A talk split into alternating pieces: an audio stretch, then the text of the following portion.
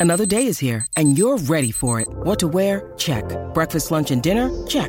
Planning for what's next and how to save for it? That's where Bank of America can help. For your financial to-dos, Bank of America has experts ready to help get you closer to your goals. Get started at one of our local financial centers or 24-7 in our mobile banking app. Find a location near you at bankofamerica.com slash talk to us. What would you like the power to do?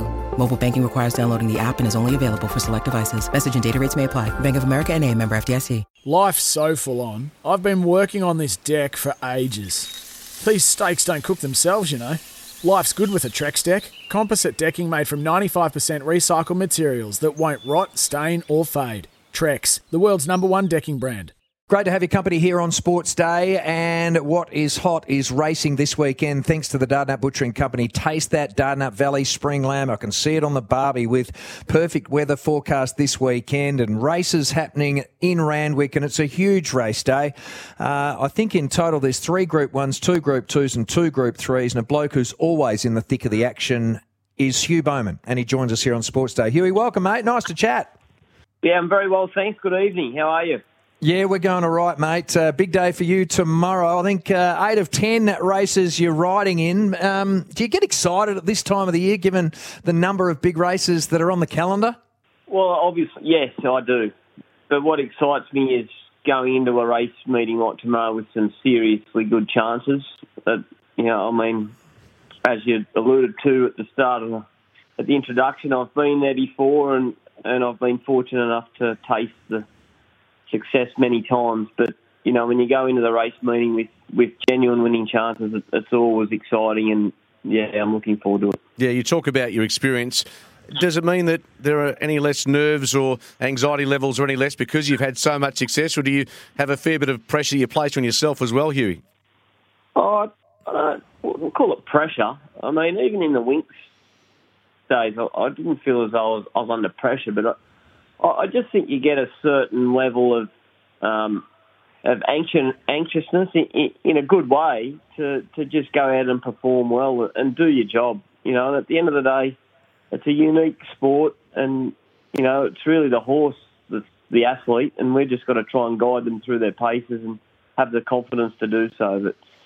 But um, yeah, it's all about having going in with good chances. If I was going into a tomorrow's meeting with uh, what I thought horses that could win, well, even even though it's a big meeting, I, I wouldn't imagine I'd be getting all all that excited. But I, I do feel I've got really decent rides tomorrow, and I'm really really looking forward to it. Yeah, it's a huge race day, as Carl alluded to. Mind you, a heavy eight. There's been a fair bit of rain in Sydney. Does that uh, hinder or help the chances of some of your gallopers?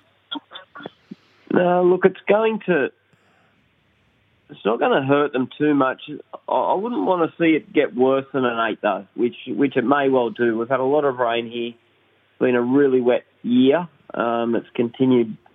It's been constant throughout, and this week, I mean, we've had we've had two weeks of really good weather, but this week the rain's come back, so there's not much we can do about that. Uh, most of my horses will be okay with it, but I, I prefer not to see it get to like a ten, heavy ten range. If but if it does, it does. Can't do much about it. Now, you, you've been riding a few at good odds too, including on the weekend when you took a trip down the coast to Melbourne. Now, I look at Madame Pommery and I look at its uh, heavy track form, and it's it's one. It's uh, only a lightly raced individual out of uh, Chris Waller stable, and at 13 bucks, mate, there's no reason why you can't win the first Group One of the day. No, I agree. I think it's a very open race. Um, it's five. It's unusual, but I think five or six win, fillies, five or six fillies could win win this race. I seriously do. So it's a very even field. But Ma- Madame Pommery was excellent, running second in the Tea Rose Stakes uh, a fortnight ago. She's got a sense of timing about her, and I, yeah, I, I really think she can. Look, on. I hope she wins, but it's a real, it's a it's a very even race. Yeah, absolutely. Fireburn, of course, the one that beat you that day, is Zugotcha, has strung a couple together. Uh, we look ahead Got to. Fireburn. There's other one. Um, there's also uh, the horse of Anthony Cummings. She's won over the track and distance.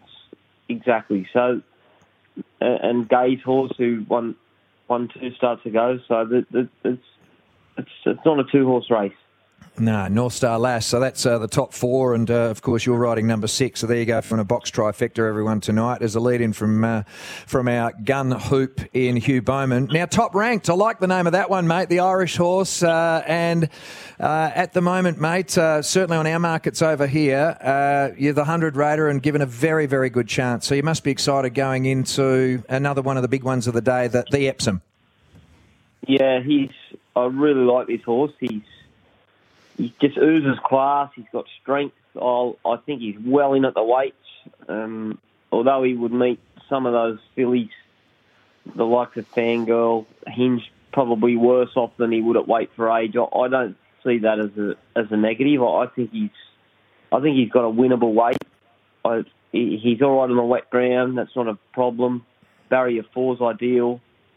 Uh, the only thing I'd say about him, he's had a long layoff from injury and he ran only two weeks ago, first up for a long time. I, I think in an ideal world, I, I probably would have preferred seeing him like three weeks between runs with a trial, just to let it, you know, just to give him more time to get over it and come back. But look, I'm probably nitpicking when I say that. I think I think he's the best horse in the race, and look, if he bounces off his first up performance, he'll win. If he comes out of that a bit flat, well, he may not, but I think he's a really, really good chance. The race before that, the Premiere Stakes. Speaking of top weights, you've got Lost and Running. Ticks a lot of boxes. A uh, little short in terms of uh, value, but it's been outstandingly consistent. Won eight of 15, uh, has run on soft ground and performed pretty well. Got a barrier, got your services there as well, Hugh. Uh, thoughts? Uh, I just don't want it too wet. If we get a hmm. heavy eight or better, uh, he'll be winning. If it's worse than that, I'm, I don't know. I, he's a very big horse. He's very heavy, powerful, and I just think that, yeah, I just don't want it too heavy for him. That's the only thing. But he he's the best horse in the race, and yeah, on, on yeah, I, I, I'm expecting him to win. What's your best of the day? I mean, you ride Achilles in the two-year-old in the Gimcrack. That comes up race number two. As I said, you got eight rides of the day. Have we already spoken about your best, or is there something else you haven't told us about? Um, I, I, I, quite no, we probably have, but I like Remark in the last. I mean, Achilles in the two-year-old. That's a lottery. I mean, yeah, who knows? But uh, Remark in the last, he, he's a really good horse, and he, he, he won well first up, first run as a gelding. Uh, I think he'd be better suited 1200 Randwick than he was first up 1100 at Rose Hill. But look, I, I think if if the track's not too wet, Lost and Running's the best ride. There's no question. Uh, but if but if it gets really messy, uh, the uh, top rank will get through it, and so will Madame Pommery. So, I mean, the good rides are in the big races, so they're they're all against the hardest opposition. But I've got to, yeah, Lost and Running's the best horse for sure. Well, you speaking of best horses, just one sentimental question. I, I remember seeing Winx run at Randwick one day, and that goes into my memory bank, memory bank as, a, as a, a, bucket list racing item. How many people over the journey have come up to you and, and said they were there that day or they were there that other day when Winx just kept expanding her winning run? Yeah, it's hard to put a number on it, but look, what I have learned is what an amazing uh, influence she had on so many people, and yeah, many, many people, particularly the last race. Um, you know, they say, "Oh, we were there. I took my took my kid there for the last race, or we were there for the last race at Randwick." Um, I get that a lot, or, or the or the Cox plates, uh, Cox plates two, uh, three and four. People often mention that to me too. So, yeah, very proud with my involvement with her, and you know, having ridden many good horses before and since her, and hopefully many more to come. Um, just to look at her record, it's just remarkable what she was able to achieve. Yeah, and it was fantastic watching it uh, evolve, mate. Uh, absolutely brilliant. Uh, good luck tomorrow. Thank you very much for sharing some time with us tonight here in Perth. We appreciate it. You're welcome. Anytime. Thanks for having me on the show.